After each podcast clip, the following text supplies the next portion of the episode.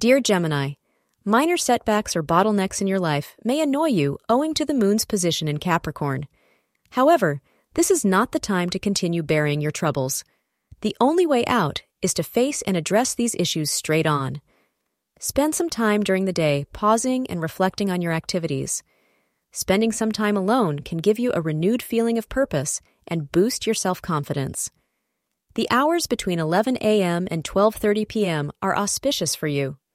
Purple will be your lucky color for the day.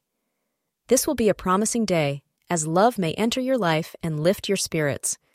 The good news is that if you are looking for a new romantic partner, you are likely to find him or her.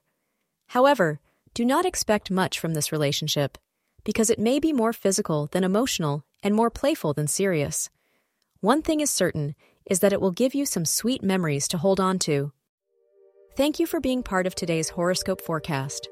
Your feedback is important for us to improve and provide better insights.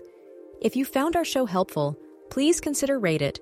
Your support helps us to continue creating valuable content. Thank you for being here and see you tomorrow.